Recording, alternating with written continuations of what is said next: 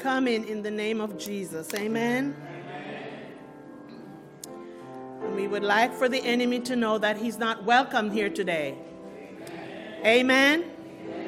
Well, he's trying some things, but God has it. I hope you were blessed during these 10 days of prayer. Amen.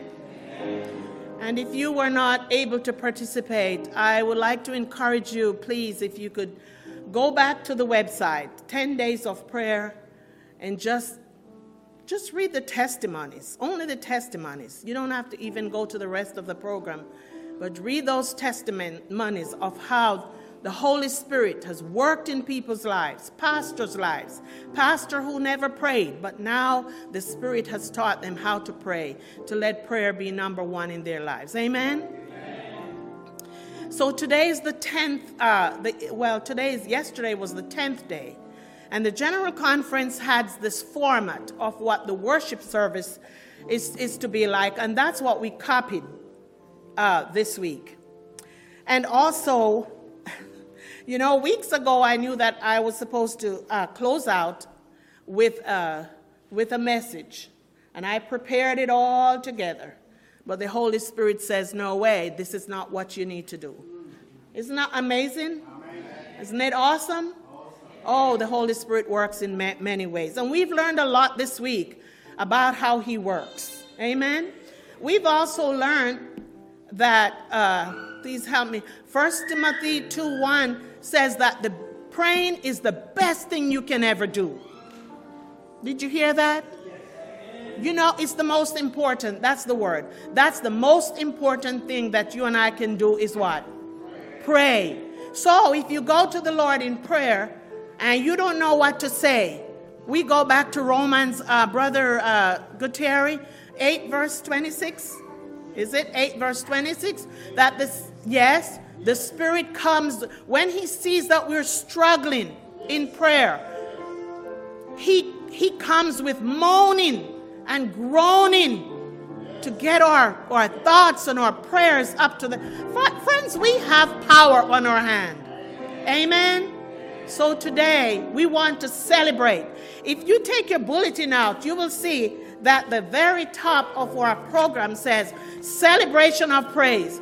And celebration of praise doesn't mean that we are quiet, friends. Celebration of praise means that we are praising God. Amen. So today, before we begin, I would like for us to sing this little chorus with me. God is so good. Let's go. God is so. Sing it, friends, like you mean it. God is so. God is so. He's so. Sing it again, friends. God is so good. God is. Yes, He is. God is so. God is so good. He's so good to. Sing it again, friends. God is so good. God is. Yes, He is good. God is God is so He's so good to me. Father in heaven, we thank you for your goodness and your graciousness, your patience toward us. We thank you that today you are in this place. And I thank you, Lord, that you will put me aside. Only my voice will come out. But it's going to be what it is you want me to say to your people to encourage them. Lord, I beg you, stand by me. You see how the enemy is working. But we know that he's been defeated over and over and over again. And we want to just tell you this morning that you are so good. You're good to us. So I thank you that you're here and you're going to keep your people abreast to be awakened if sluggishness or sleepiness come by lord may the holy spirit nudge them that they will listen to your voice today. We pray in Jesus' name. Amen.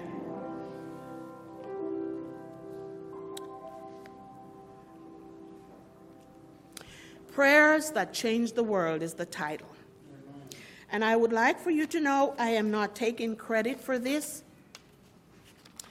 because it was written by a lady by the name of Tamara Horst.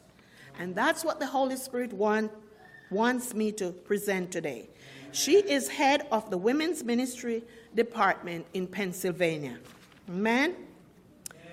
Her name is mentioned only 11 times in Scripture. Her story is confined to a chapter and a half before she fades back into her ordinary life. Yet, her one recorded prayer changed a nation. She was an unlikely candidate for a world changing prayer warrior, in part because she was a woman in a time when women lived quietly in the background, going about their daily lives, tending to the needs of their families, birthing babies, caring for homes, cooking meals, gathering around the well to talk and fill water jugs at the start of each day. But those mornings at the well revealed another reason why most people wouldn't have chosen her to pray the prayer that changed the world or the nation. People saw her as a sinner. They treated her like an outcast, not because of anything she had done, but because of something she hadn't done, couldn't do. May you open your Bibles, please, to 1 Samuel chapter 1. 1 Samuel chapter 1.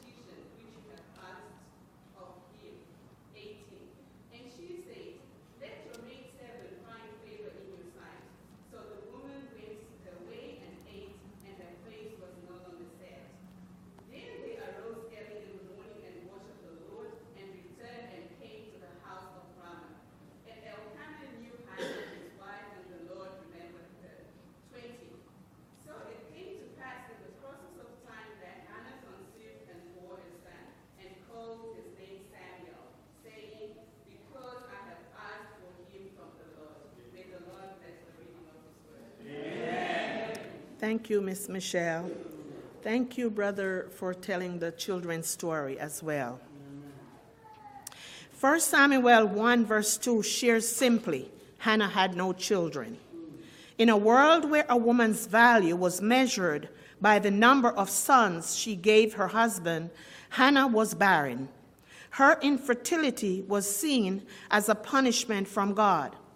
As she trudged past the stalls at the market, drew the day's water at the well, and headed to synagogue on Sabbath, Hannah knew the way people looked at her, heard the whispering, noticed the turning away.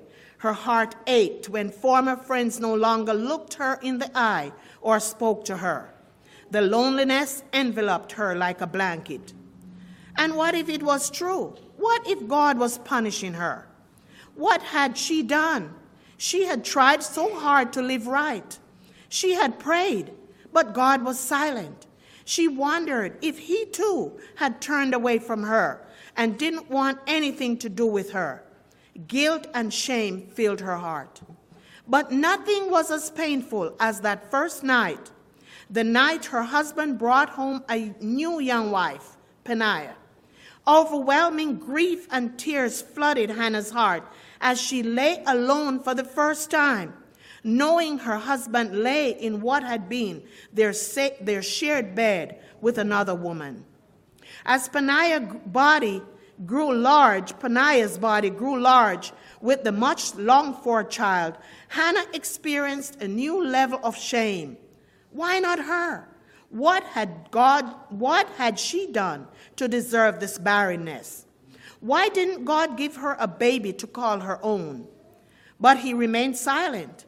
Her friends remained distant, and her husband created a family with his second wife.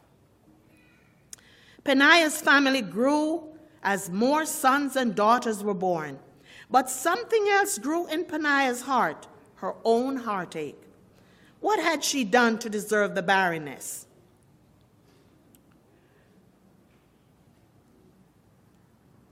Sorry. While God had blessed her with children, that's Peninnah, she was missing the one thing she wanted most her husband's love. The author of 1 Samuel shares the sad battle of those two women simply. And whatever the time came, whenever the time came for Elkanah to make an offering, he would give portions to Peninnah his wife and to all her sons and daughters. But to Hannah he would give a double portion, for he loved Hannah, although the Lord had closed her womb. 1 Samuel 1 4 and 5. Hannah longed for a child. Peninnah had sons and daughters. Peninnah longed for her husband's love, but he loved Hannah. The pain and grief created a rivalry between the two women sharing a house and husband. And Hannah's rival also provoked her severely to make her miserable because the Lord had closed her womb. The Bible calls them rivals and reveals that Peninnah purposely hurt Hannah in the deepest wound of her heart, her barrenness. Sadly, the most painful moments between the two were experienced during their trips to the temple in Shiloh to worship God. So it was year by year when Hannah went up to the house of the Lord that Peninnah provoked her. Verse 7.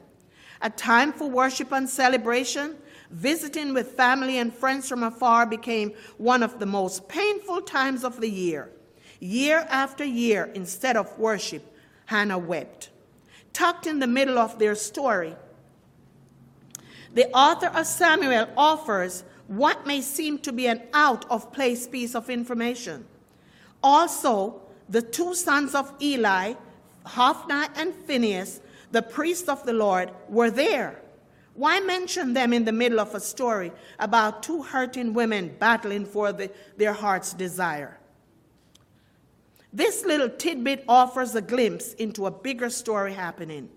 Hophni and Phinehas were the priests of the temple, spiritual leaders, guiding the Israelites to worship, know, and connect with God.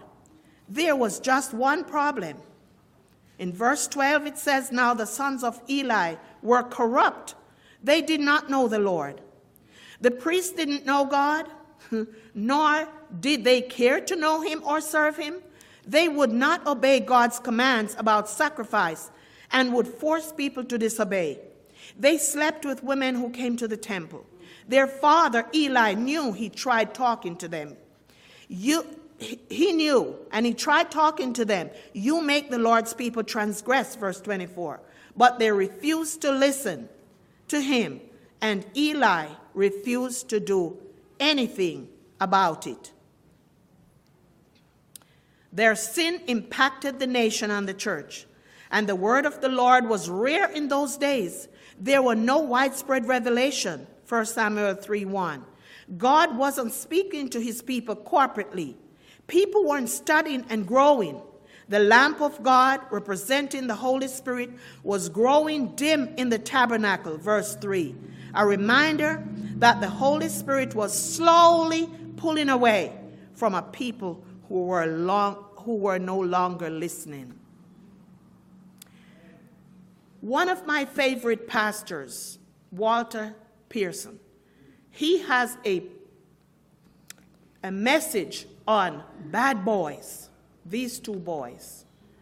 Please, if you when you go home today, it's on YouTube. Just just listen because this is not telling all what these sons did as priests in the temple of God. Hannah was hurting. The church was dying, but God was watching. Her heart so broken she could no longer eat, in verse 7. Hannah finally took her pain to God. Leaving her family behind, she headed to church. With pain so great she could only weep and pray in her heart, she pours out her heart honestly and completely to God. And she was in bitterness of soul and prayed to the Lord and wept in anguish. Verse 10 She promises God that if He would hear her prayers and answer, she would give her son completely back to Him, surrendering her hopes and dreams to God. Eli passes through the tabernacle as Hannah prays. It's been so long. Friends, listen to this. It's been so long since he has seen anyone truly worship God honestly and with all their heart that he assumes she must be drunk. Most others are. He reprimands her, but that doesn't deter her from her mission. No, my Lord, I am a woman of sorrowful spirit. I have drunk neither wine nor intoxicating drink, but have poured out my soul before the Lord. Do not consider your maidservant a wicked woman, for out of the abundance of my complaint and grief I have spoken until now. Verse 15 through 16. She is hurting in pain, grieving, but she's given it all to God honestly, completely expecting Him to answer. That is something we need to think about.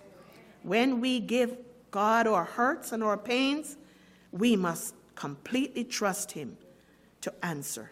Amen? Amen? Verse 17 says, Go in peace. That's what Eli said. And the God of Israel grant your petition, which you have asked of him. Even though Eli has not seen true worship in a long time, God's presence was still with him, that he could have said, Go in peace. Whatever you're requested, God is going to answer it. Hannah believes Eli's words. She gets up, goes home, trusts that God will show up. So the woman went her way and ate, and her face was no longer sad. Verse 18. She believes no more reason to grieve or worry or be sad. God will answer. Amen? We don't know how long it takes. The Bible simply says, in the process of time, verse 20, Hannah conceives and a son is born. His very name revealing that this child is a gift from the one who listens to prayers heard by God.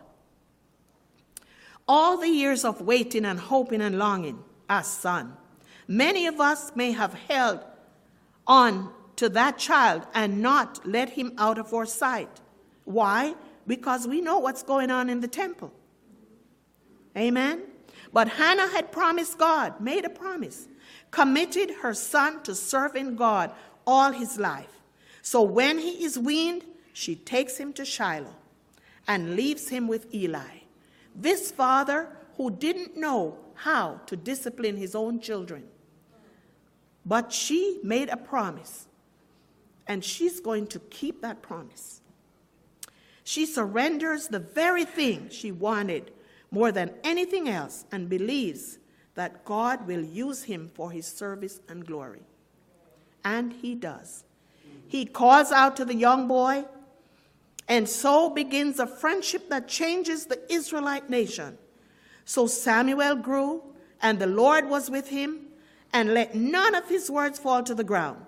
And all Israel from Dan to Beersheba knew that Samuel had been established as a prophet of the Lord. Hallelujah. Then the Lord appeared again in Shiloh, for the Lord revealed himself to Samuel in Shiloh by the word of the Lord. 1 Samuel 3 19 through 21. God again speaks to his people. There's a revival going on here. Yes, he reveals himself, he guides and directs his people. The result of an unlikely world changing prayer warrior. So, what does Hannah's story teach us about praying and changing our world? Some suggestions are made. First, we must fast and pray. There are things we care about so deeply that it drives us so, to fast and pray. True? Amen. For Hannah, it was the pain of not having a child. Question is asked What in our lives creates such an ache that we are moved to pray and fast? Our children, family, and friends who do not know God? Sin or addiction of which we long to be rid of, challenges that leave us discouraged and distracted from the life and work God calls us? Corporately as a church family, what drives us to pray and fast together? Our families, missing members, neighbors, and those in our community living without Christ and the hope, peace, and joy he brings? Are we driven to fast and pray for the salvation and growing relationship with God of those he loves? Are there challenges within the church that need to be prayed about and addressed? We should hear either a moan or we should, uh, oh, I should have heard yes. Let me read it again. Are there challenges within the church that need to be prayed about and addressed? Get real, the suggestion says. We pray together as a church every week. We pray for God's people or people's needs, health, jobs, and finances. We pray for our church service and speakers. These are all important, but are they the deep longings on our heart? Hannah prayed beyond the typical prayer request to what was deep in her heart hurts, bitterness, grief, as well as her hopes and dreams. Hannah's example of prayer reveals our need to go deeper and really pray what's deep in our hearts. Are there hurts and division within the church for which we need to pray? Do we need to pray for forgiveness? Do we need to pray for healing? Do we need to pray for courage? What are the goals, visions, dreams of our church? Are we really praying for these every week on our bulletin? We see the, the, the focus, our mission, our vision. Do we just look, look it over? It's another bulletin day. Are we praying that people's hearts will be turned through our effort? What breaks our hearts as individuals for which we can pray together as a family? Who are missing on Sabbath morning? Commit it all to God. Hannah asked for the deep desires of her heart, but immediately promised to give it all back to Him, trusting Him to fulfill His plan. She could have prayed and asked God for a child and then clung tightly to him because but she prayerfully committed to allowing God to take her dream and use it the way he saw best.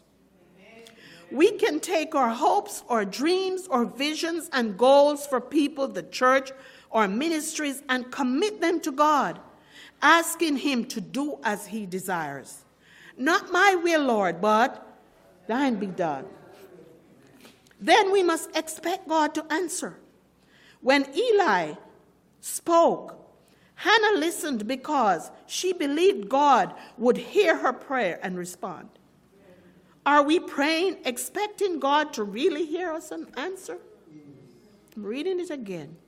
Are we praying, expecting God to really hear and answer? Or, or are we just hoping that He hears and answers? We need to confess our doubt and ask God to deepen our belief and trust. Claim promises that remind us He hears and answers. Thank Him in advance for what He's doing, even when we don't see anything happening. Trusting Him to move in the way He knows are best. After Eli told Hannah, Go and may God grant your request. If you go to chapter 3, 2, Hannah praised God. It's a long prayer of praise in there. You could read that sometime. Oh boy, and stop crying. Maybe we aren't actually crying like Hannah, but too often we walk away from our prayer time. Oh, help us, Lord Jesus, still worrying and trying to figure out the people, needs, plans, and circumstances we've just given to God. Do we continue to worry and struggle or are we living in peace and belief that God is already at work and will complete it? We just had a, an awesome lesson study. And Daniel and his friends, when they presented the problem to the Lord, Spirit of prophecy said they went to sleep. They weren't sitting up wondering if God is going to answer. They went to sleep. Hannah walked away and her face was no longer sad. She believed God heard her and would answer, so she let it all and left it with Him. Every time we find ourselves worrying or agonizing over and what we've given to God, we need to give it to Him again. Give it to Him again, friends, claiming His promises and reminding ourselves that He is working by thanking Him for doing that very thing. Now I'm speaking to you, but I'm speak it spoke to me first. Okay? It says, wait and work. Hannah's prayer was answered in the process of time. While she waited patiently, expecting God to answer, she just didn't sit there. She did her part in enabling the answer to happen. How can we be part of the answer? How can we reveal God and His grace, love, and mercy to those for whom we are praying? Are there battles we've asked Him to take, sin we've asked Him to forgive and enable us to overcome? Are we doing our part? Walking away saying, create, create, uh, say knowing, saying no, creating new behaviors? Have we asked God what He desires us to do? And then, as Hannah did, as Hannah takes Samuel to the house of the Lord, she praises God. This is when he was weaned, and now he's taking her, him, to this house of worship. And imagine, though, I'm thinking, even though things weren't going so well in the temple, but people were dedicated every time to go up to Shiloh to worship. May I pause here to say, Friends, it doesn't matter if two or three are in this church. Amen. Come to worship. Amen. Come up to the house of God. Amen. You know, nobody here is, is the ultimate leader. No one. Jesus Christ is our leader.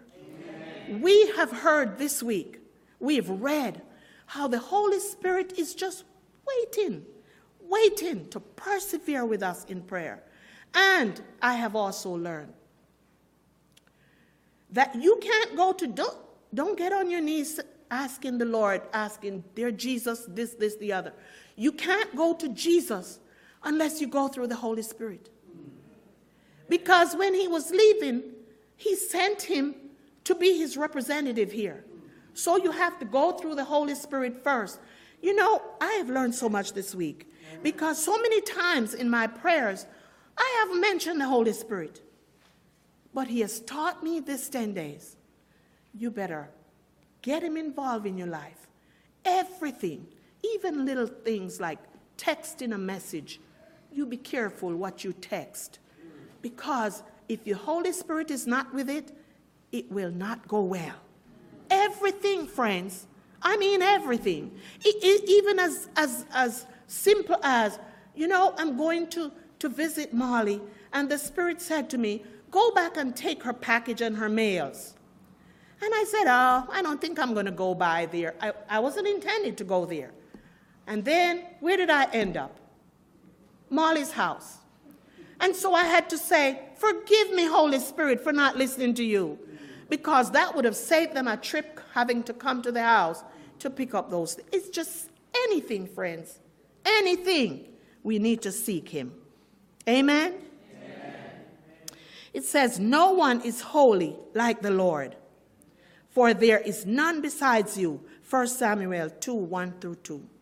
We need to take time to praise and thank God for how He has answered and all He has done for who He is. Not because He needs our praise and thanksgiving, but because of what it does in our hearts and minds. When you praise God, don't you, don't you feel all pumped up to go witness? No? When you are in prayer and praise, don't you? Here's my prayer Lord, help me when I get out of my house that I will be so empowered by your Spirit that whoever I make contact with, because you know every morning we need to ask the Lord to lead us to someone. That's our mission. Amen? Doesn't matter where they are. Even in 99 cent store or in Tom Thumb or Aldi or Winco or, or, or school or on the job, we need to be witnesses. Amen? Amen? Okay, so he says, we need to take time to praise and thank God for how he has answered and all he has done for who he is, not because he needs our praise and thanksgiving, but because of what he does in our hearts and minds. The way it changes us and reminds us of who God is and how he loves, cares, and provides, giving us courage and strength for the next battle. Do you have battles? You do you have battles? Yes, I had one this morning before I came because I know the enemy didn't want me to come up here today. But it's okay. It tells me that, you know, there is a God who stands by you, who stands with you when you are in Him, when you are in Jesus. He cannot, He cannot overcome you. He cannot. But you have to stick with Jesus and the Holy Spirit. We too, in the conclusion, can pray world changing prayers. They may not change the entire world, but will change the world around us, or even just the world of one person. One person, friends, for eternity. And that one person changes the life of another, and a ripple effect begins.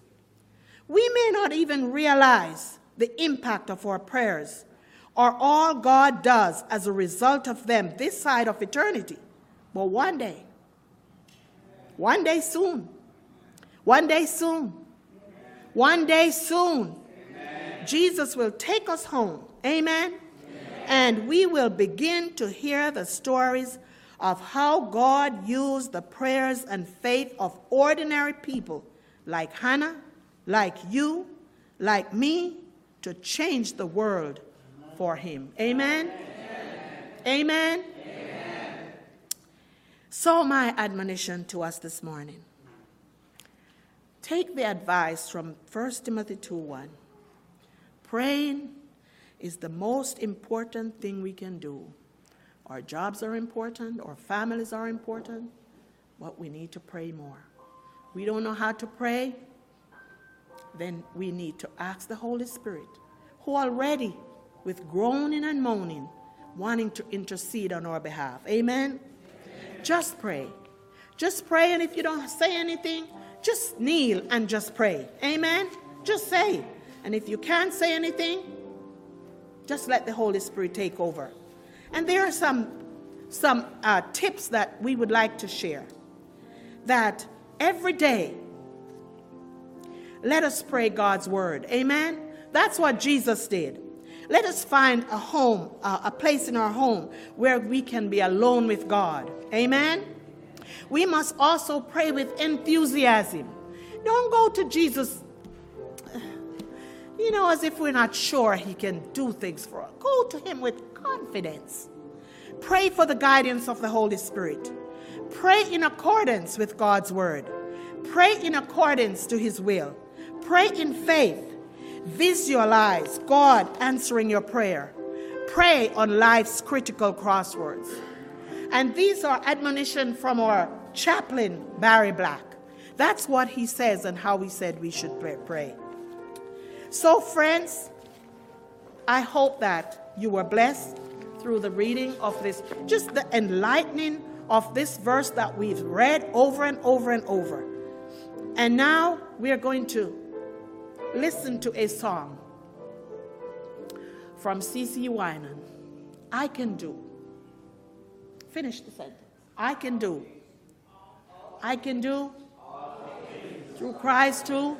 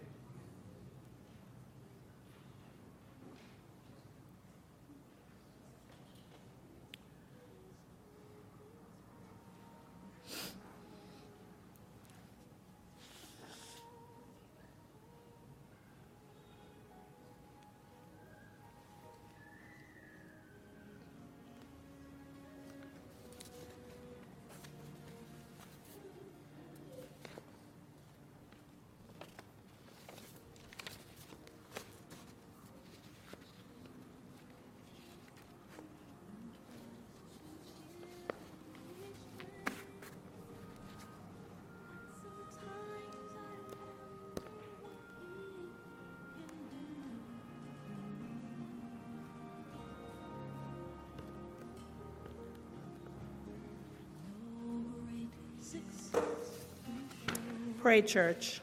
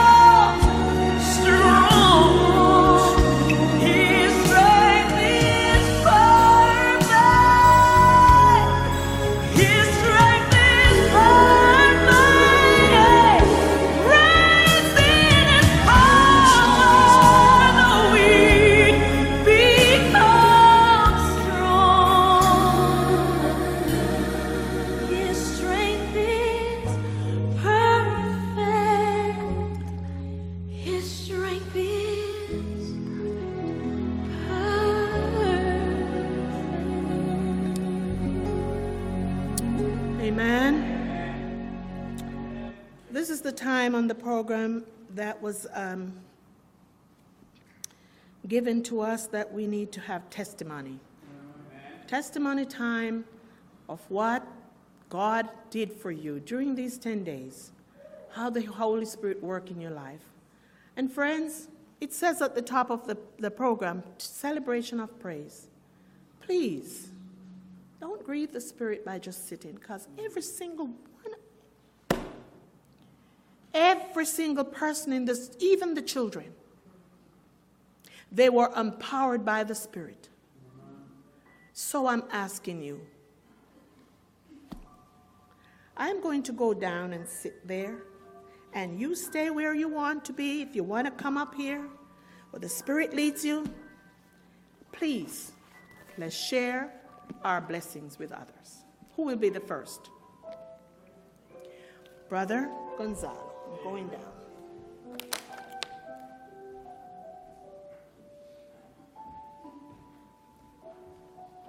Hello, church. I'm here because of the feeling of the Holy Spirit. It's not on my own. Uh, I did the 10 day of uh, prayer, but also it says there, there's also fasting. Uh, I did the Daniel fast, which is vegetables, and uh, I, I cheated a little bit, but basically I, I followed it. And what's significant was he said you can also fast for the things that you do regularly. For me, I'm a big Cowboys fan. I'm a big Mavericks fan, and I, I read stuff every day. I, I think I spend more time reading those and listening to ESPN and watching ESPN than reading the Word. So what I did is, Lord, I asked the Holy Spirit to help me. For 10 days, it was, it was, it was difficult at first, but uh, I did it with the help of the Holy Spirit. And I, I suggest to you that you uh, do the Google on the 10 days of uh, prayer 2020 and uh, read it and, and try, see if, if you can follow it because it, it made a change in me. And if I can do it in 10 days, that means I can do maybe again, do it again. And uh, uh, the result is, and also I learned so much about the Holy Spirit.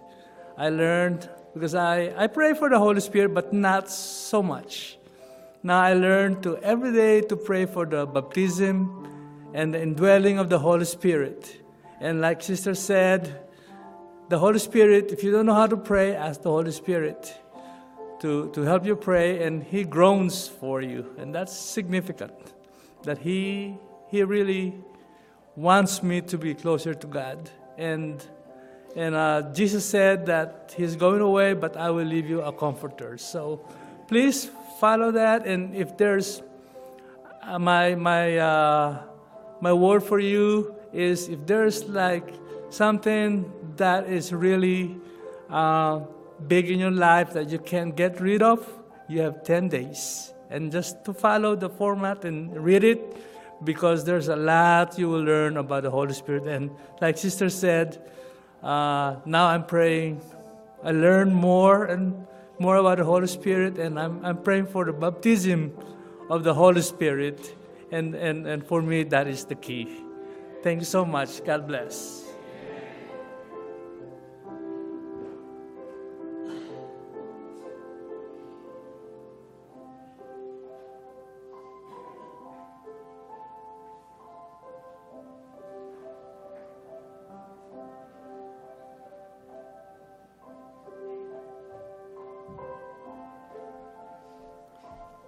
Happy Sabbath, good morning. I, um, this past uh, 10 days, anyway, I got the information from the conference and Sister Ilton sent out every day also. But I get the full, I wish you guys could get the full, um, the full program. It is very enlightening and a lot of testimony that just change you and let you wanna, you see yourself uh, you know, it's just amazing to see. If we just go on the conference, we will see the, the website and see all the, the full stuff that we need to do. But anyway, what I did, I didn't do all day that what he did. I, from the night before until 12 o'clock, I, um, I fast and I don't watch any TV, nothing. And, um, and I'm a person, I'm not, I'm not afraid to give somebody a tract. I'll go to anybody, I'll talk to anyone. I'm not afraid of talking to anyone. I, maybe it's a gift God gave me, you know. But it's kind of weird. If I'm on the phone, I don't talk long, I want to get off. But in person, I will talk forever. You people know me anyway. You know that I love to talk like that. But anyway, I want to say from the other day, I'm realizing I'm not doing it. I'm not giving up my tracts. You know, and this week, last week, from last week, I'm thinking and I'm praying the Holy Spirit. I always pray to the Holy Spirit to help me to get braver. You know, I'm brave, but I don't know what I'm, I'm just slacking off. And uh, this week, uh, I'm going to take my tracts because I always have a lot of tracts in my bag to give out people. Sometimes they're old, but I just still do it. And I pass it out. I was in the bus and I start giving out to people.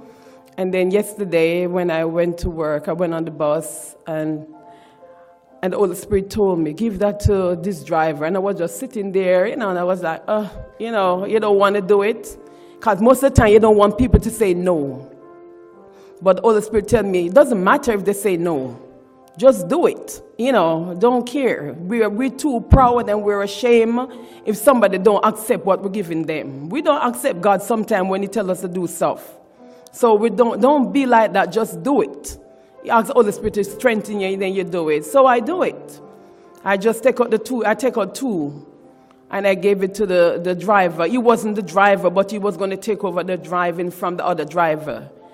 And I asked him, May I offer you these? And he took it. He said, Yes, I'm going, you know, and he's going to read it. And he was so interested. When I get in home, he was the one driving the bus. And he, uh, he saw me and he was, you know, say hello and stuff like that. I'm saying, I'm going to read, you know, he was just still encouraging me, thanking you, and he was going to read it and stuff. I just prayed that if you don't even read it, you give it to someone else or put it somewhere, let somebody else get it to know about God. But I just want to say the Holy Spirit is real. And if we ask him, he will let us, he will just, uh, he will just make a way. But sometimes we're just afraid or too proud or something. I'm just telling you, just do it. As they're going out today to give out those invitations, please make some time to go and give it out. If, I, if I'm finishing time, I'll go out with you guys or just take mine and just give it out by myself. I just want to thank the Lord for this opportunity to, to just praise Him.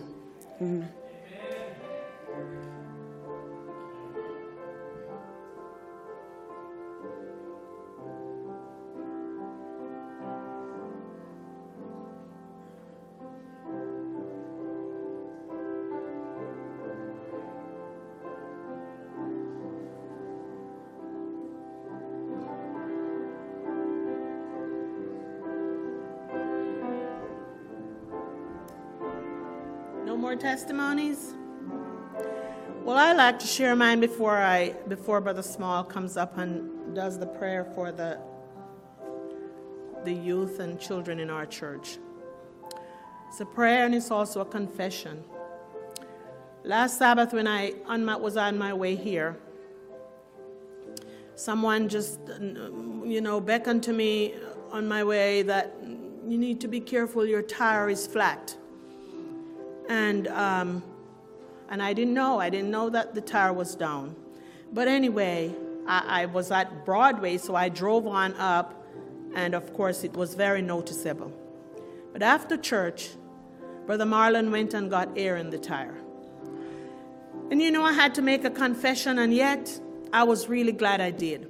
Because I thought, well, maybe the tire is going to go down tonight. I'm, I'm by myself. Maybe if, what happens if I need to do this? Lack of faith. Just lack of faith in that department, that particular Sabbath. I'm going home and I'm saying, oh, and then Firestone would be closed the next day, Sunday. So I'd have to wait until Monday. But I'm going to tell you how God is. I had to wait until Monday, even so, because they couldn't find the lock for my, for my tire, so, I, so they could take it off to, to get my tire fixed.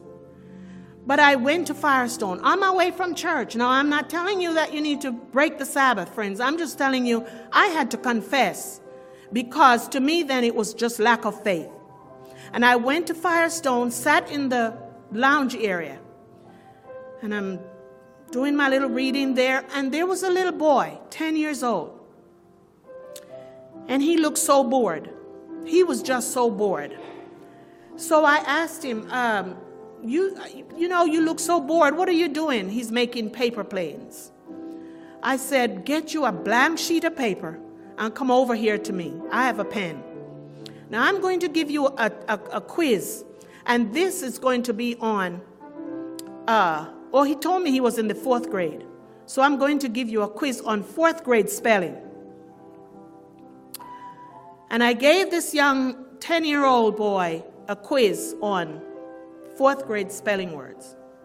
Not even one he got right. And it hurt my heart so much that a child who is 10 years old don't even know how to put syllables and put the cons- put the syllables with the consonants and how many I just I couldn't I just I meant the vowels. He couldn't do that to come to make the spelling real. When I started giving him good advice, I said, you know, they're doing, uh, they're in the schools now because there's computer and because you have iPads and iPhone, everything is spell check, so they don't allow you to, to, to, to learn to spell anymore. And then his father came in. I didn't know it was his father. I said, Is this your son? He said, Yes. I said, Well, I'm having a conversation here. And I asked the little boy, Would you like for me to tutor you? Oh, he said, Yes, ma'am. And then the father told me that he's there every Sabbath. They live way across town, Frankfurt, whatever over there, but they're here on Sabbaths only. That's when he, because uh, their school is out and he takes him with him to, to, to, the, to the job site. So I asked him, Would you mind if I were to tutor your son? And I went home. He said, No, no, I wouldn't mind at all. So I went home and I was thinking, How am I going to do this? How is this going to be possible? And the Holy Spirit said to me, Go back down there. Ask him if he would mind. I know it's risky. Would he mind if I were to take his son to church with me on Saturdays? I said, That's where I am on Saturdays. Oh, he said, No, and I don't mind coming up to the church too. I said, Well, you know, you're going to have to trust me here because I've never met you. This is the first time I've seen you. But I gave him a background information and what have you. And so he was so excited because this son, oh, he needs help, friends. He just, he just needs so much help. And that's the prompt. I so I'm going back to going down there, which was on the Sabbath. But you know what? God must have pointed me to go there so I, I'll be able to help this little boy. What do you say? What is the Sabbath for? To do good. Amen? Now, I'm not saying that you need to cut out your business to go do. Because it turned out that I had to wait. That tire, it stayed firm until Monday when I went to get my. T- God is awesome. And I'm just saying, you know, when you're prompted to do good, take the Holy Spirit on the offer because you're never going to be alone. Amen? Now, if there are no more testimonies, yes, there's one.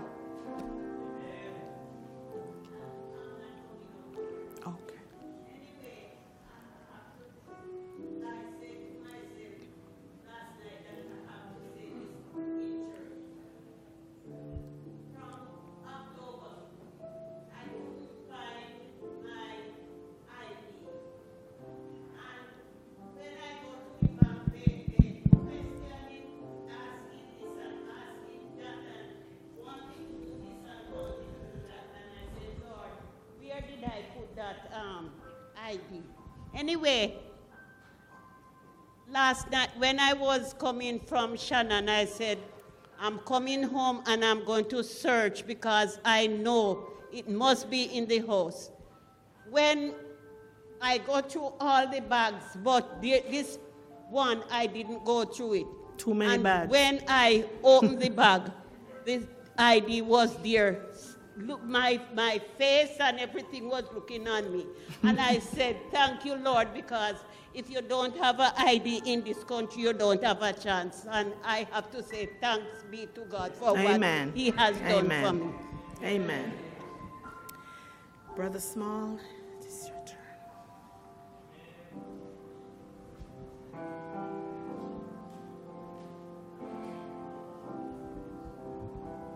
turn. So I have a confession also that's going to lead into this prayer for youth ministries, children's ministry, and college students. So, following the 10 days of prayer, every morning I get up and I want it to be that the first thing I do is drop to my knees beside the bed and ask God to send me His Holy Spirit. Because He says in His Word that we don't have it because we're not asking.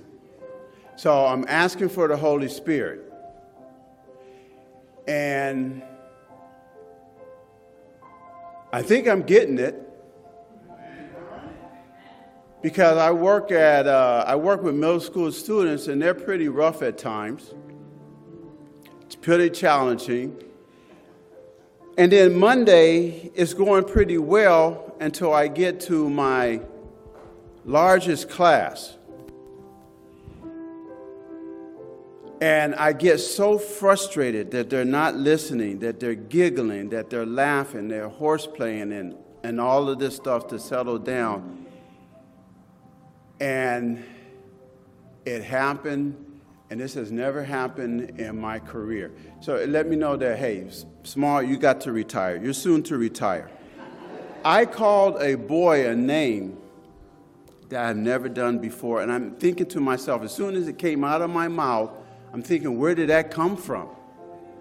And then I started blaming the Holy Spirit. But hey, I need you to control me with these students. And it didn't happen. And I'm so frustrated. Now I got to go through the administration, I got to go through the parent, I got to go through the child. And I'm thinking, Lord, what, what is this? This is new to me. And you know what? Later on that evening, when I was away from school and things calmed down, I was praying to the Lord again. Lord, I need your Holy Spirit because I cannot control myself. You have to control me. And I know that's the Spirit's word or Spirit's job. And know what God told me? He says, first, you need love for those students. And I says, oh my goodness, really? And that was my answer love for the students. So I says, Lord, I don't have love for the rough ones. I don't have love for the disobedient ones, the hard-headed ones. I, definitely, I don't have love for them. But the perfect kids that like love programming, they love computers and all like that, I love them. But God also told us we have to love our enemies, right? And some students are enemies at times.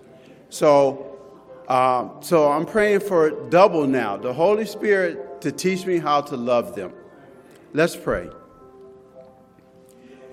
In Daniel 2, God, you told us that through Daniel that bendito sea el nombre de Dios por siglos y siglos. Blessed be the name of God forever. Because what? Because you, God, you have the power, you have the strength, you have might. God, you have knowledge. And I'm asking for knowledge to be given to the youth ministries so that they can carry on the work, so they can witness for you to that age group. Lord, I am praying for power for the children's ministries.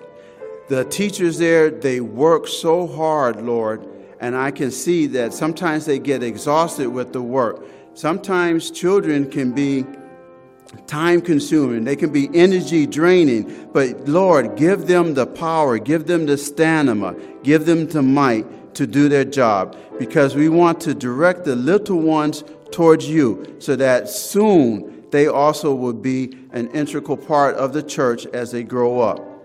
Lord, I'm praying for knowledge for the teachers at the G CAS, the volunteer ones and the regular one, the principal. Lord, empower her with knowledge how to lead those children, not only in man's knowledge, but in the knowledge, especially of the God that she serves, the God that we serve, the God that the children are learning about to love. Give them the knowledge, Lord. And also, I want to pray, especially that you give them the strength. And I'm going to venture off and also pray for the school board because sometimes their meetings are very long and they have to go to work the next day. Give, a, give them the strength, Lord, to do your will at the school. Lord, I also want to pray for knowledge over the college students. Lord, we train them at this church, we train them at home, we train them in Sabbath school, and then they go off to college. Some of them go to state schools, and there they get the knowledge of the world. Just like Daniel and the three Hebrew boys, they were trained in the philosophy, trained in the education, trained in the literature of Babylon, which worship pagan gods, Lord but Daniel stood firm. I'm asking that these college students will stand firm, that they will purpose in their heart, Lord, that they won't sin against you. Purpose in their heart that they won't defile their minds and their body with the teachings of man, but they will uphold your word as it can, um, through their lives, that would be an integral part of their life, but not only that in their lives, but they will share it. Lord, I have witnessed that even though some of our uh, kids, some of our children, they go to Adventist schools, they go to church colleges, Lord, and they still lose their way. I'm praying that they also even though they're surrounded by Christianity, even though they're surrounded by Adventism, even though your Holy Spirit is purposely at our schools, that they won't get lost because even there, there are elements that don't believe you, that don't trust in you, and don't acknowledge your love and your power. So keep our students away from those elements. May they be surrounded by praying students, by praying um, faculty, Lord, that will uplift them and all that they're going through in college, every aspect of their lives. And Lord, when all is said and done, we pray that your Son will can still contend with us, leading us into eternal life helping us to endure to the end, because he who endures to the end shall be saved. And this is our whole ultimate goal, Lord, and what you want from us from the time that Adam fell until Jesus Christ, until even now with the with the ununified um, European nation, Lord, we know that we're in that time, that soon we're going to see that rock carved, carved out of the mountain, okay, crashing these kingdoms down to dust, which are which will be no more because your kingdom is everlasting, because you are everlasting God. We praise you for being our God, for choosing us and dying for us, the gift of your Holy Spirit, the gift of your Son, Jesus Christ. Praise your name forevermore. And in the name of Jesus Christ, I pray. Amen.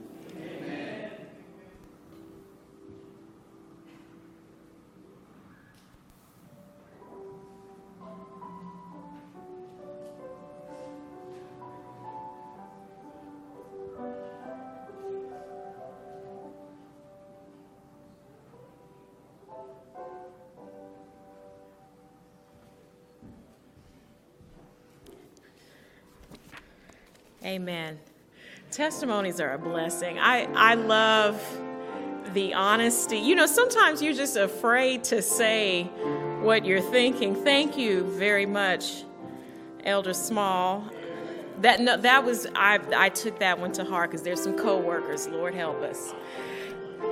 We have to love everyone. That that really struck home for me. Let us stand for our closing hymn. We're going to sing one verse of take my life and let it be consecrated, Lord, to thee. Take my hands and let them move at the impulse of thy love. Let us sing. Take my life and let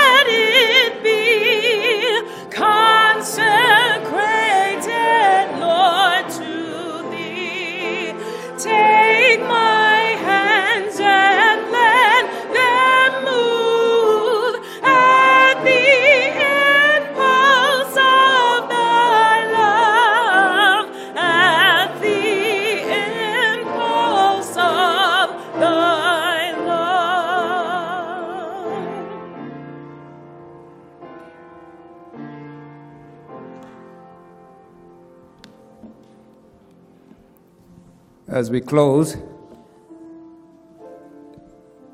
I would like us to just reflect just a moment. And as we face this new year, 18 days have passed. And we have 12 months to go. But let's not make 2020 be just another year. As the song said, take my life and let it be consecrated, Lord, to thee. If that is your desire this morning, I invite you to, to raise your hand and say, Lord, take my life and let it be consecrated to you. Help me to be firm in my faith in you, not wavering. Be consecrated in everything that I do this year.